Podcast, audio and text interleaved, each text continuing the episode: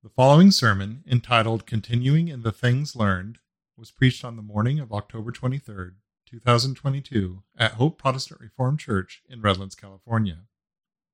If you enjoy listening to our sermons, we encourage you to come worship with us. For more information on upcoming service times and Bible study opportunities, please visit our website at hopeprc.org. Let's open God's Word this evening to 2 Timothy chapter 3. 2 Timothy chapter 3, we will read the whole chapter. The text for this morning's sermon is verses 14 and 2 Timothy chapter 3. This is the inspired and thus infallible word of our God. This know also that in the last days perilous times shall come. For men shall be lovers of their own selves, covetous boasters, proud, blasphemers, disobedient to parents, unthankful, unholy, without natural affection, truce breakers, false accusers, incontinent, fierce, despisers of those that are good, traitors, heady, high minded, lovers of pleasures more than lovers of God having a form of godliness, but denying the power thereof, from such turn away. For of this sort are they which creep into houses and lead captive silly women laden with sins, led away with divers lusts, ever learning and never able to come to the knowledge of the truth. Now, as Jannes and Jambres withstood Moses, so do these also resist the truth men of corrupt minds, reprobate concerning the faith. But they shall proceed no further, for their folly shall be manifest unto all men, as theirs also was. But thou hast fully known my doctrine, manner of life, purpose, faith, long suffering, charity, patience, persecutions, afflictions, which came unto me at Antioch, at Iconium, at Lystra, what persecutions I endured, but out of them all the Lord delivered me. Yea, and all that will live godly in Christ Jesus shall suffer persecution. But evil men and seducers shall wax worse and worse, deceiving and being deceived. But continue thou in the things which thou hast learned and hast been assured of, knowing of whom thou hast learned them, and that from a child thou hast known the holy scriptures, which are able to make thee wise unto salvation through faith which is in Christ Jesus. All Scripture is given by inspiration of God and is profitable for doctrine, for reproof, for correction, for instruction in righteousness, that the man of God may be perfect, thoroughly furnished unto all good works. We end our scripture reading at that point. The text for this morning's sermon is verses 14 and 15. But continue thou in the things which thou hast learned and hast been assured of, knowing of whom thou hast learned them, and that from a child thou hast known the Holy Scriptures, which are able to make thee wise unto salvation through faith which is in Christ Jesus. This morning we have heard a public confession of faith. And when we hear such a profession, there are really two different perspectives from which we can look at and understand such a confession. The one is the perspective that looks back and sees such a profession as the, a sort of culmination. For the truth is that Jan has been instructed many years by many different people whom God has placed in her life, all of whom have hoped and prayed that the instruction given would lead to what we heard this morning, a public profession of faith, so that this profession of faith is uh, the fruit of all of that work. And really, what underlies that, the deeper truth, is that it's the fruit of God's work of grace in her heart and life. That's one perspective that we can have when we look at a public profession of faith. The other is the perspective that looks forward. One looks back and sees it as a culmination, the other sees this as really a, a beginning and looks forward from there. For when we confess our faith, for you to confess your faith, JN, is for you to be now a, a marked woman in the eyes of our spiritual enemies. So that rather than this being the end, the climax, in many ways, this is the beginning. There's a, a race to run, there's a spiritual battle to fight. That's the other perspective. And in light of the fact that there's both of these perspectives, both of these elements to a public profession of faith, that makes this particular passage, 2 Timothy 3, verses 14 and 15, altogether appropriate for the occasion. Because this passage of Scripture contains both of those elements, both of those perspectives. For on the one hand, the Apostle Paul, speaking to his son in the faith, Timothy, is able to speak of the learning that Timothy went through, the instruction he that received, and how it led to, culminated in him becoming assured of the things that he learned. He was brought to faith. But the Apostle Paul does not leave it there. For really, the main word is of the passage is not so much what Timothy has learned and been assured of, but the calling to now continue in those things that he's learned, in the things that he's been assured of. Timothy, press on in this way, persevere in the faith.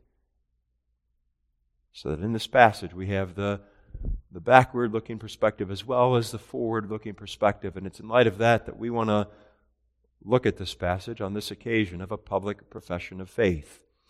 We do so using as our theme continuing in the things learned. Continuing in the things learned. First, we're going to look at the things learned. Second, at the calling to continue in them. And then third, the strength to do so. Continuing the things learned. First, the things learned. Second, the calling to continue. And finally, the strength to do so. In this passage, the Apostle Paul writes to Timothy, But continue thou in the things which thou hast learned and hast been assured of. In that phrase, Paul speaks of both Timothy's learning as well as his faith. And the first half, or the, this first point of the sermon, will be divided into two halves in which we look first at the learning and then the faith. Paul is able to say of Timothy that He's learned things. What did he learn? He learned the scriptures. That's evident from verse 15. And that from a child thou hast known the holy scriptures. And when Paul speaks of the holy scriptures, he has in view the sacred writings that were the Old Testament scriptures. That's what was available to Timothy and the others in this day in which Paul writes. These are the scriptures about which he's going to go on to say what he does in verse 16. All scripture is given by inspiration of God. That is, we're talking about the God breathed scriptures. This is the, the word of God himself revealed unto man and written down so that it could be preserved for us. Timothy was taught the Holy Scriptures. He was taught the the truths of the Old Testament that there's only one God and that He is to be served, He's to be worshiped. And there's nothing better to learn. Because as this passage teaches us, the Scriptures are valuable. For the end of verse 15 says about the Holy Scriptures, which are able to make thee wise unto salvation through faith, which is in Christ Jesus the value, the preciousness of scriptures that they teach us everything we need to know for salvation. They, they tell us God's way of saving sinners. And this is summarized well in our creeds. For example, in Belgic Confession, Article 7 speaks to this very point. Belgic Confession, Article 7 begins with these words We believe that those holy scriptures fully contain the will of God. And now notice this and that whatsoever man ought to believe unto salvation is sufficiently taught therein. In other words, they're able to make you wise unto salvation. That makes them valuable. And they're able to do this because the scriptures reveal Jesus Christ. That's implied in what Paul writes here in this passage when he says they're able to make thee wise unto salvation through faith, which is in Christ Jesus. If we're saved by faith in Christ and the scriptures make us wise unto that salvation, well, the clear implication is that they do so by setting before us the object of our faith. They set before us our Savior, Jesus Christ. And that's true not just of the New Testament, but of the Old Testament, what Timothy had. For as Jesus himself would say in his own ministry, in John 5, verse 39, search the scriptures, and he's talking about the Old Testament scriptures, for in them ye think ye have eternal life, and they are they which testify of me. The scriptures testify of Jesus Christ. They reveal Jesus Christ, and it's for that reason that they're able to make us wise unto salvation. And Timothy had learned the scriptures. So we've noticed what he learned, the scriptures. Notice next from whom he learned them, and that's from his God given teachers. There's a reference to them in the end of verse 14, but continue thou in the things which thou hast learned and been assured of, knowing of whom thou hast learned them. God gave teachers to teach Timothy. And that certainly included his godly mother and grandmother. We say that in light of what we read in 2 Timothy 1, verse 5. 2 Timothy 1, verse 5 When I call to remembrance the unfeigned faith that is in thee, Timothy, which dwelt first in thy grandmother Lois and thy mother Eunice, and I am persuaded that in thee also Timothy had a godly mother. Now, when we compare this passage that we just read, 2 Timothy 1, verse 5, to what we read in the history recorded in the book of Acts, chapter 16, it's evident that though Timothy's father was still living, evidently he was an unbeliever and he was given one godly parent. But as 1 Corinthians 7 teaches us, God is able to use one godly parent to sanctify the children of the family. And so it was for Timothy. His mother spent herself to teach him the truths of God's Word. He was instructed in those truths. But it was not just his mother, his grandmother, there were others, and that certainly includes the Apostle Paul. He's included here of those who've been teaching Timothy, and we say that in light of what Paul himself has written in this book in chapter 1, verse 13, for example. Paul says to Timothy, Hold fast the form of sound words, which thou hast heard of me. Paul had taught Timothy.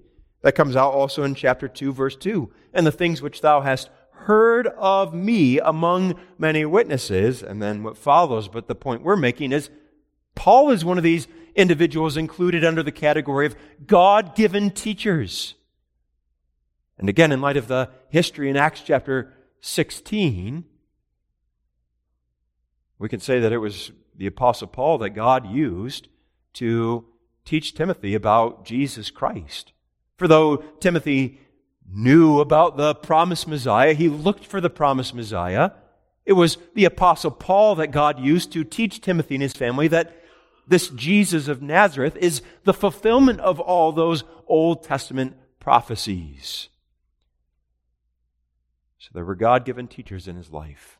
That's from whom he learned the scriptures. What did he learn the scriptures? From whom God given teachers and this passage also tells us when. When did Timothy learn these things? And that's from the time he was but a small child. That's the instruction of verse 15. And that from a child thou hast known the Holy Scriptures. From his earliest, from the earliest years of his life. We emphasize that word early because the word for child here refers to a baby, to a little infant. And Paul, by inspiration, is able to say that from the time you were a baby, an infant, you have known the sacred scriptures. And now that does not mean that Timothy was somehow this superhuman child who could start talking almost right away in his life. That's not the idea. But rather, the idea is that already when he was but a baby, when he was but an infant, he grew up hearing biblical sounds. He grew up hearing his mother praying to God. He grew up hearing the singing of the songs of Zion. He grew up hearing the sounds associated with God's Word and the life that flows out of the truths of God's Word. That's what Timothy heard, so that he was taught from the time that he was but a little child, and that continued all throughout his life. So that when he does reach that point when it, which he's able to talk and to converse and to be taught and understand things, he was receiving instruction. And that continued really all the way until the time that the Apostle Paul writes this letter.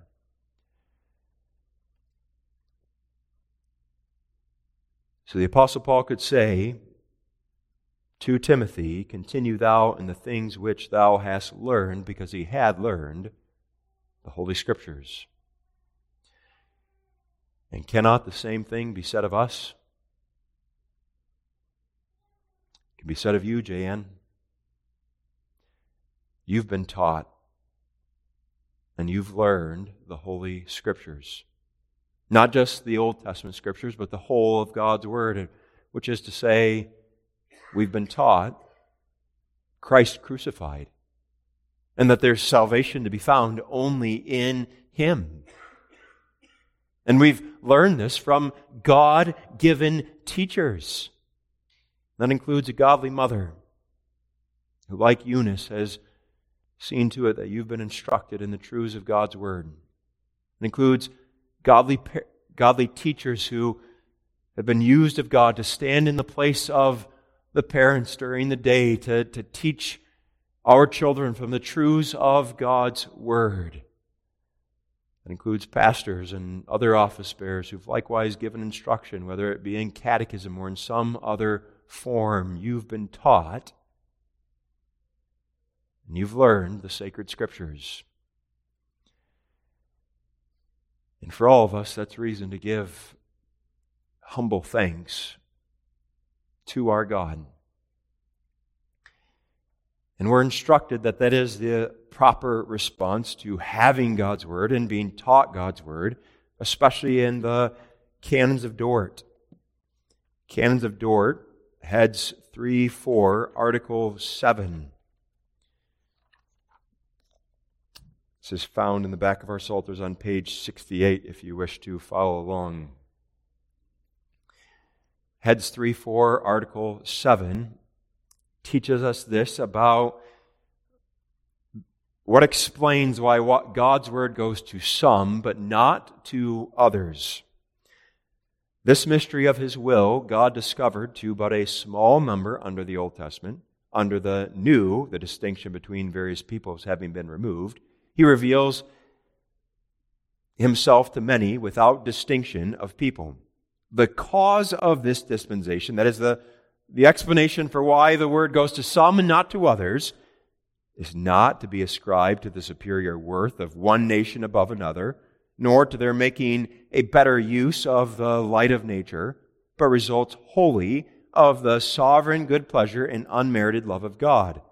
Hence, they to whom so great and so gr- gracious a blessing is communicated that they've been taught the word, and that this has happened above their desert, or rather, notwithstanding their demerits, are bound to acknowledge it with humble and grateful hearts. And with the apostle Paul, with the apostle to adore, not curiously to pry into the severity and justice of God's judgment displayed to others to whom this grace is not given.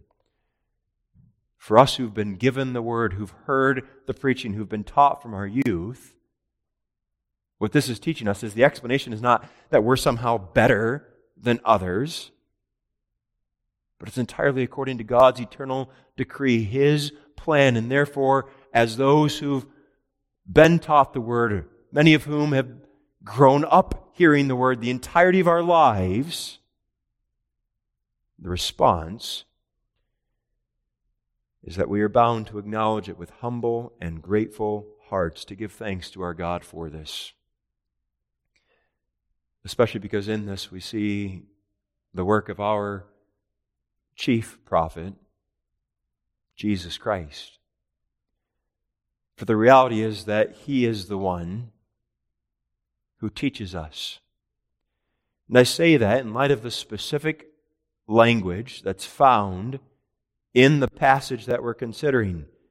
When the Apostle Paul says what he does at the end of verse 14, knowing of whom thou hast learned them, that word whom is singular. There is one person particularly in view, and that person is not Eunice, it's not Lois, it's not Paul. It's our great prophet and teacher, Jesus Christ.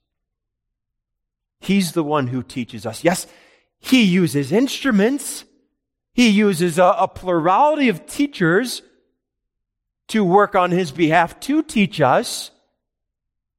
But those teachers are just that. They're, they're instruments in His hand. He is our teacher who's taught us by His Word and by His Spirit. And knowing that we've learned these things from Him, from our Savior Jesus Christ, that then is especially reason to give Him thanks.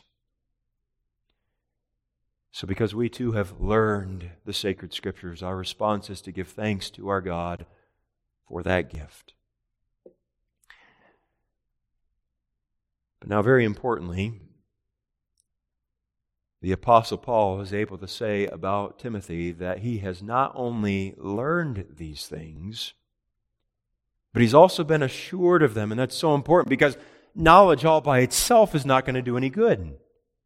Knowledge by itself cannot save, but praise be to God for Timothy and for us, it's not just that we've learned these things, it's that we've been assured of these things. That is, we've been brought to saving faith. So, having looked at Timothy's learning, we now want to look at Timothy's faith as it's mentioned here in this passage. And that comes out in what he says in verse 14 But continue thou in the things which thou hast learned and hast been assured of. Timothy was firmly persuaded of these things. He had been convinced of the truthfulness of them. It's likewise the teaching of that verse we read earlier. 2 Timothy 1, verse 5. Paul says to Timothy, When I call to remembrance the unfeigned faith that is in thee. In other words, Timothy was not faking his faith. He wasn't just pretending to believe, but this was a, an unfeigned faith a real, genuine, saving faith. And all this is to say that Timothy not only heard the sacred scriptures, but he, he believed them. He believed that what we have here in the scriptures is indeed the very word of God. He assented to the, the truthfulness of them. He embraced them as truth. And what is more, with an assured confidence, he looked to Jesus Christ for salvation. He trusted that what Jesus Christ did at the cross of Calvary 2,000 years ago in his day, not nearly that long ago, but that what he had done, what Jesus Christ had done, he had done for him, for Timothy personally. He believed the sacred scriptures. He believed in Jesus Christ, and thus he was saved. That's the whole point of verse 14 that the scriptures are able to make thee wise unto salvation through faith, which is in Christ Jesus. He believed in Jesus Christ by faith, and thus he was saved. And the explanation for this is God's work of grace in his heart and life. And again, that's what the, the direction that the passage itself points us in. For did you notice that when the Apostle Paul comes to speaking of his faith, he, he puts it in the passive.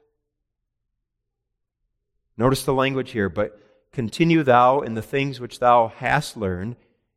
And now, what we would expect is, and hast believed. And that would be entirely appropriate if the Apostle Paul had put it that way. He used an active verb, thou hast learned them, and you are expecting him to say, and now hast believed them. But he doesn't say that. He says instead, which thou hast been assured of. There's someone else assuring Timothy of these things. There's someone else establishing him in the faith, giving him this gift of faith. And that someone else is our Savior, Jesus Christ, through the work of the Spirit. Yes, he uses means, the preaching of the gospel especially. But as every parent and every preacher knows, when we teach others, we have no way of accessing the heart. We have no way of taking that word of God and making it effectual in the heart and life of a sinner. That's God's work. God is the one who works in the hearts of his people. He's the one who, who works faith, who confers faith. And so it was for Timothy. And thus the praise goes to our God for giving us that gift of faith, for working in us the, the will to believe and the act of believing.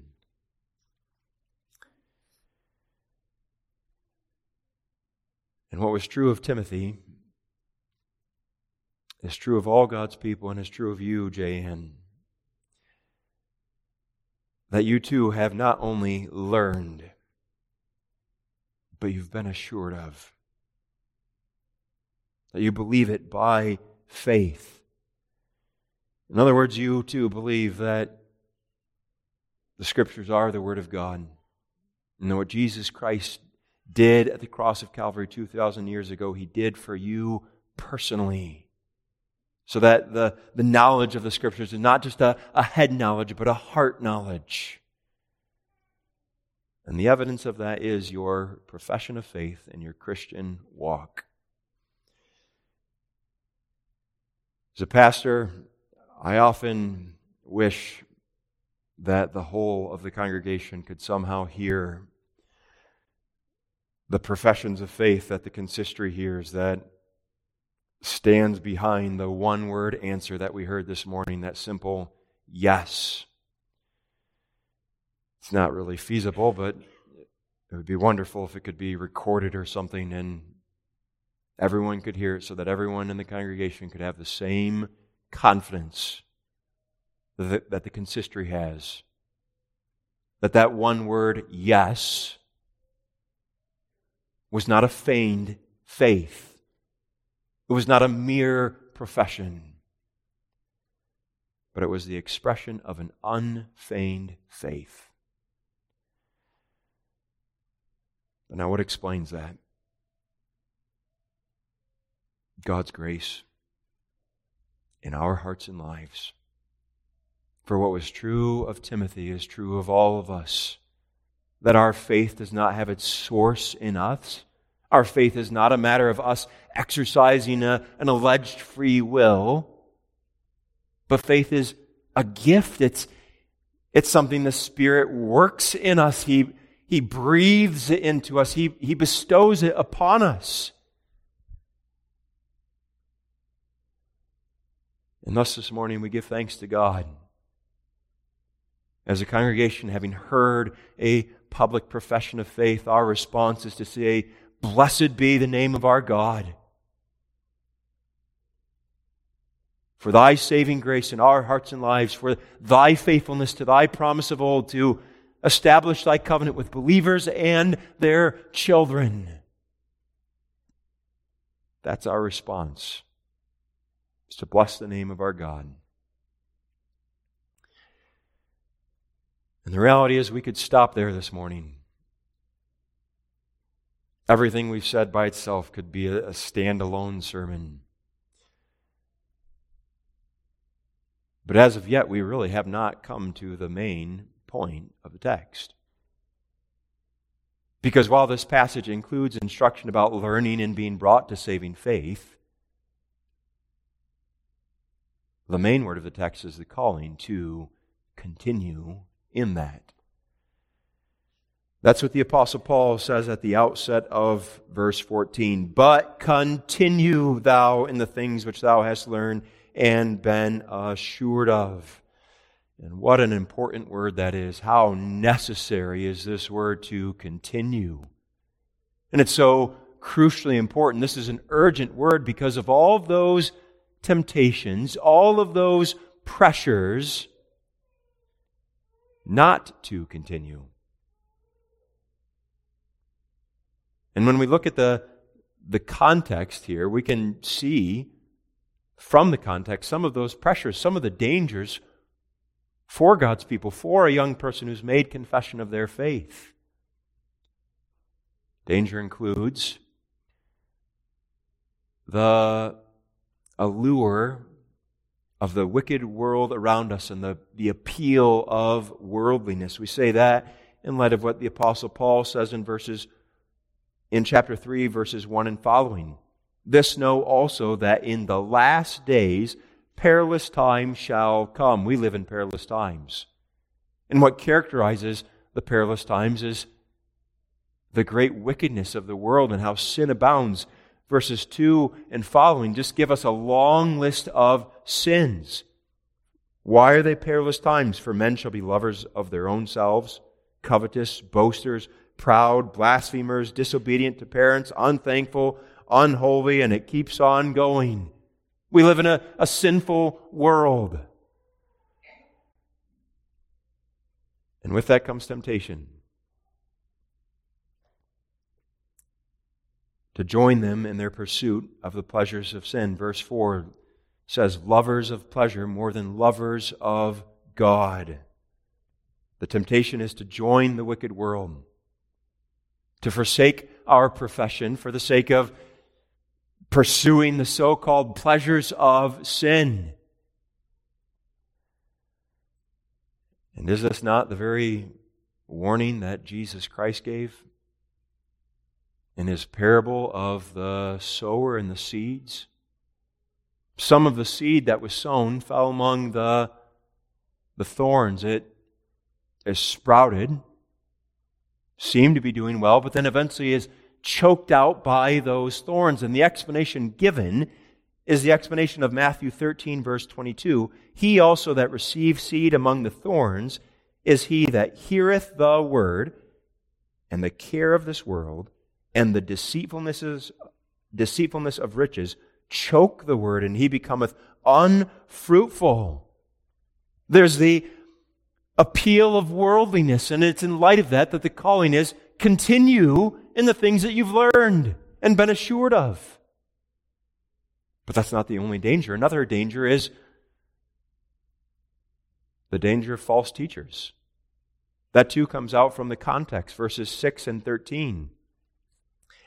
For of this sort are they which creep into houses and lead captive silly women laden with sins, led away with diverse lusts. Verse 13, but evil men and seducers shall wax worse and worse, deceiving and being deceived. It's talking about false teachers who, who lead God's people away, and it's this poses a, a, temptation. This poses a threat because there are those who would have us to believe a, a distorted version of the gospel, who would have us to reject the truths of God's word. And this is exactly what the Apostle Paul was addressing when he wrote his epistle to the Galatians. They were being bewitched, led astray by false teachers who were presenting a gospel that was an altogether different gospel than the gospel of Jesus Christ. That's another danger.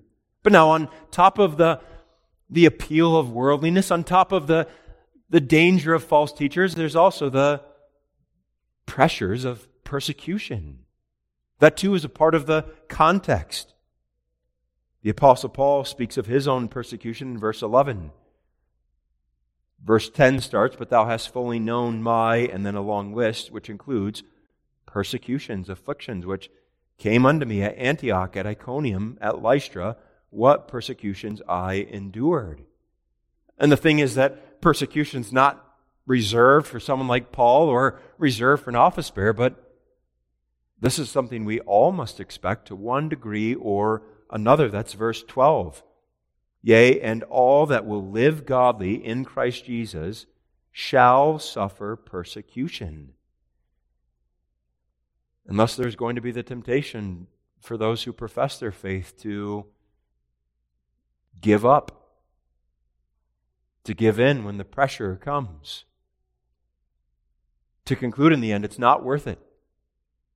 It's not worth the reproach. It's not worth the pain. And again, this is something Jesus Christ warned about in that same parable. Because while some of the seed fell among the thorny ground, other fell on the stony ground, it likewise sprouted for a time, but then withered. Why?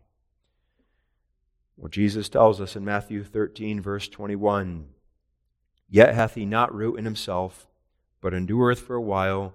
For when tribulation or persecution ariseth because of the word, by and by he is offended. And now it's in light of these dangers, and there are others, but we've drawn three out of the context, that this is an important word. This is an urgent word that we hear this morning the calling to continue.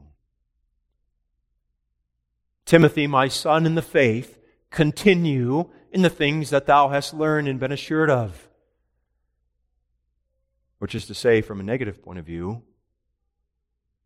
do not be led astray by the wicked world, who tries to draw you to join them in pursuing the pleasures of sin, and who love that more than they love God. Timothy, don't follow them, continue. And Timothy, what is more, don't be deceived by those false teachers. Don't believe them when they, they tell you a, a different version of the gospel and they spread lies about our God. Don't be led astray, but continue. And Timothy, when there's persecution that comes, don't let the, the pressure of it make you cave.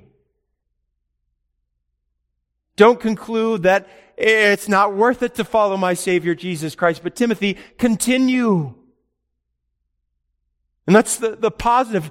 Continue. That is, remain here, uh, abide here. That's the, the most basic meaning of this word that's used here. To remain, to abide, extension, by extension, it means to, to hold on firmly to something, to, to cling to it.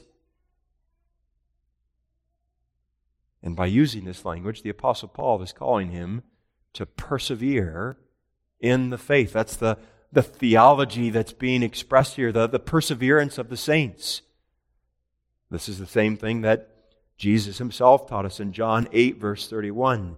If ye continue in my word, then are ye my disciples indeed. And now that does not mean that it's our continuing, our persevering. That is a, a condition we need to fulfill in order to be his disciples.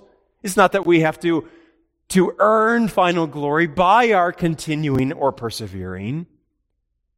But nevertheless, the Word of God does come to us with this calling, with this exhortation continue. Persevere. That is, there's now a, a race in front of you.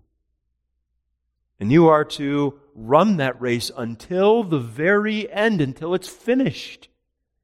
There's now a, a, a, spiritual fight that you're engaged in. There's a battle. And you're to fight that good of fight, fight of faith until at last you can lay your armor down. Timothy, continue.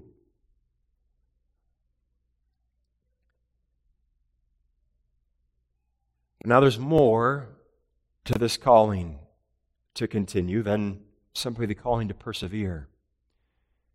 Because included in this is also the calling to grow. And I say that because when Scripture calls us to continue, the idea cannot be that we, this means we can become stagnant or idle as Christians. When God's Word calls us to continue, the idea in we should have in our mind is, not that of a flat line moving horizontally. But the calling to continue is more like a, a line that's angled up. There's, there's growth, there's development, there's a maturing that takes place. That's included in this idea of continue in the things that you've learned and been assured of. And that too is a part of the teaching of Scripture. For example, Paul wrote to the Thessalonians in 1 Thessalonians 4, verse 1 Furthermore, then we beseech you, brethren, and exhort you by the Lord Jesus, that as ye have received of us how ye ought to walk and to please God, so ye would abound more and more. He's calling for growth. Same thing in 2 Peter, the, the very last verse. But grow in grace and in the knowledge of our Lord Jesus Christ. And it's in light of these passages that we recognize that continue means not only persevere, but grow. Grow in knowledge.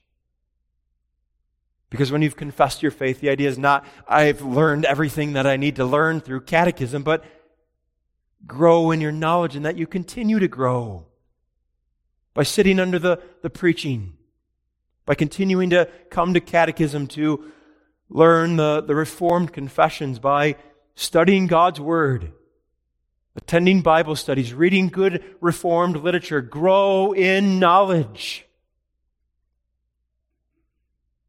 But not just in knowledge, grow in the Christian life. For when we make confession of faith, the idea is not that we've arrived as a Christian. The idea is not that this is now the pinnacle of the Christian life. But this is the beginning of it in some ways. We're to abound more and more in our love for one another, in our living of the Christian life. We're to put away those sins that still cling to us. We're to seek other ways to serve in the church. All that's included in this calling, continue. Continue in the sense of persevering, continue in the sense of growing. And we're to heed this word for good reason. We're to heed this word in light of those teachers we have. You see, there's a connection between this main word and what follows. Verse 14 starts, But continue thou in the things which thou hast learned and hast been assured of. And now the Apostle Paul adds, knowing of whom thou hast learned them. And the idea is that when you think about who you've learned them from, that's encouragement to continue. Because think of those God given teachers,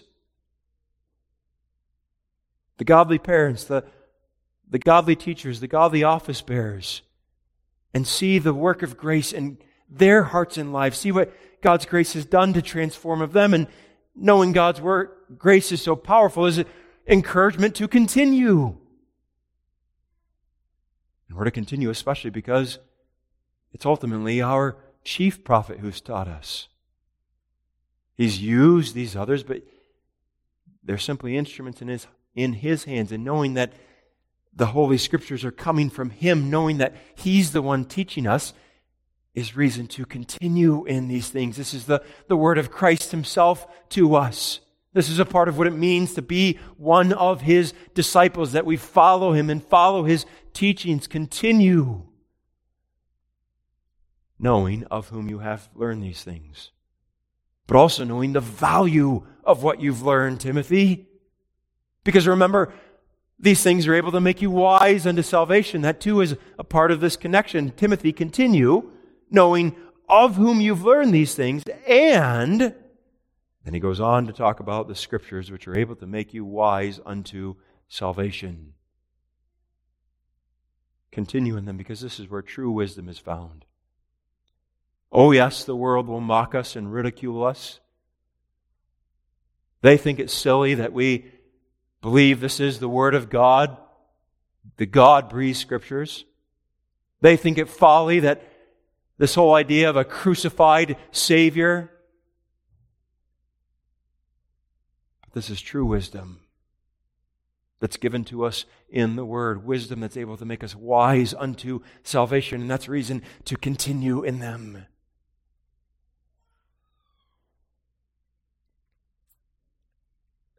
So, having learned the sacred scriptures, having been assured of them, that is, brought to saving faith, God's word that comes to every one of us and God's word that comes to you in a special way this morning, J.N., is continue in those things. And now, as God's children who are thankful for our salvation and for that gift of faith in Jesus Christ, we do want to continue.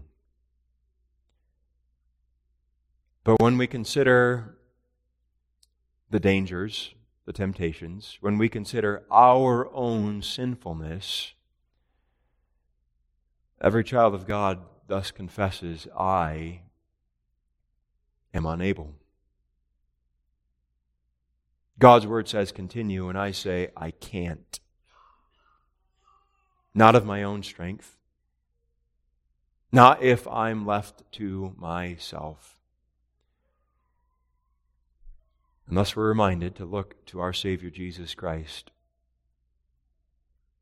For it's in Him that we find the strength to heed this word.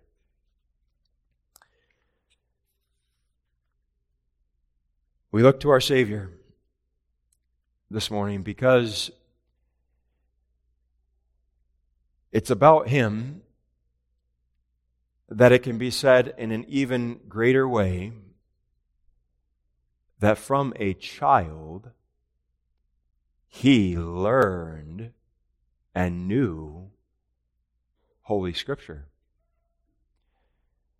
Is it not striking that the one event of Jesus' entire childhood that is recorded for us on the pages of Scripture is a passage about him learning God's Word? When he stays behind in Jerusalem,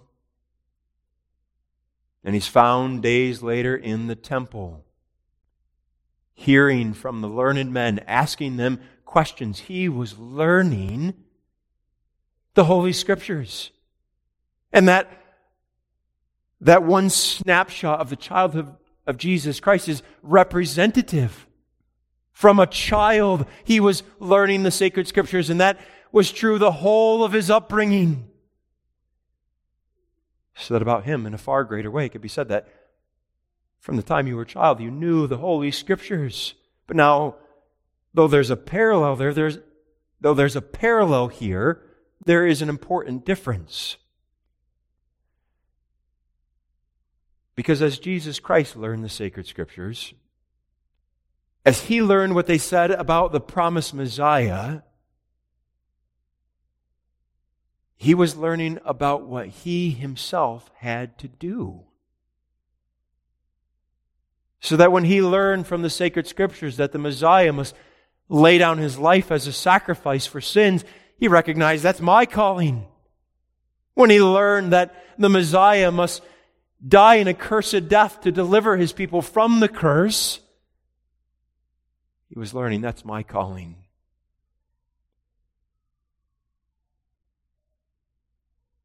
And when he was no longer a child, but fully grown, and when he had been baptized, ordained into the office of Messiah, having learned the sacred scriptures, God's word came to him continue in the things you've learned. That is, continue on the path that leads to the cross. And the good news of the gospel is that Jesus Christ did. Even when the devil tempted him not to continue, to go a different path, to establish an earthly kingdom, to take the easy way. Jesus Christ continued. Even when he's rejected by city after city, even when the religious leaders are making plots to kill him, Jesus Christ continued. Even when one of his own disciples, having heard that he must go to Jerusalem and die, tried to convince Jesus, don't go. This, this isn't the right way. Jesus Christ, nevertheless, continued. He continued. Even when the, the prospect of going to the cross was so heavy on him that it was pressing out sweat as drops of blood, he continued.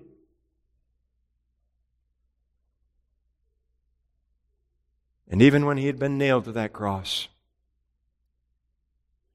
and the people passing by were goading him, Why don't you just come down? He continued. He continued to the very end. He continued until he had drank every last drop of the cup of God's wrath. He continued until he had made payment for every last one of our sins. And all that is to say, he continued until at last he could say, It is finished.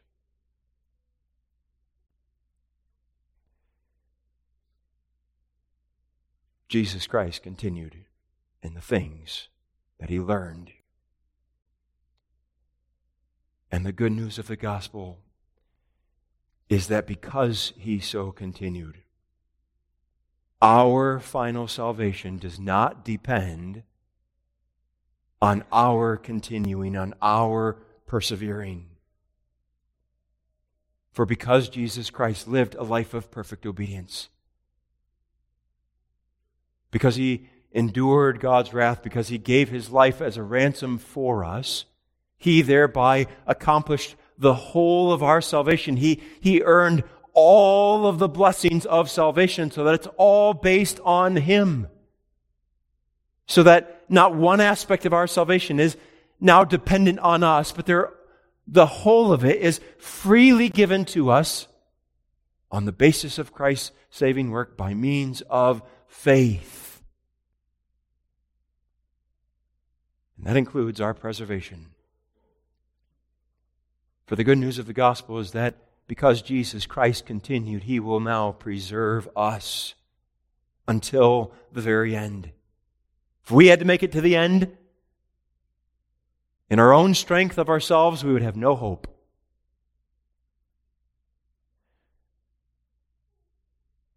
But in His grace, Jesus Christ preserves us. Having begun a good work in us, He will complete it until it is finished. And now, importantly, to connect this back to the calling, continue in the things that you've learned and been assured of, Jesus Christ preserves us by giving us the grace to persevere. That is, He calls us, He commands us, continue, persevere, and then He gives what He commands. He gives the strength to heed that word. So that the point is that the strength is found in Him, not in ourselves, but in our Savior Jesus Christ, the one who continued until it was finished. And so this morning, let us look to our Savior Jesus Christ and humbly confess I cannot continue in my own strength of myself Grant me the strength that I need. Amen. Let us pray.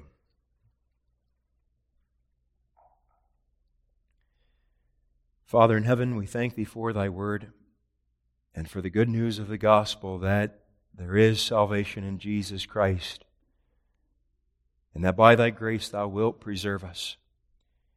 Knowing this, we come boldly before thy throne of grace, asking for that grace sufficient to continue in the things that we've learned and been assured of.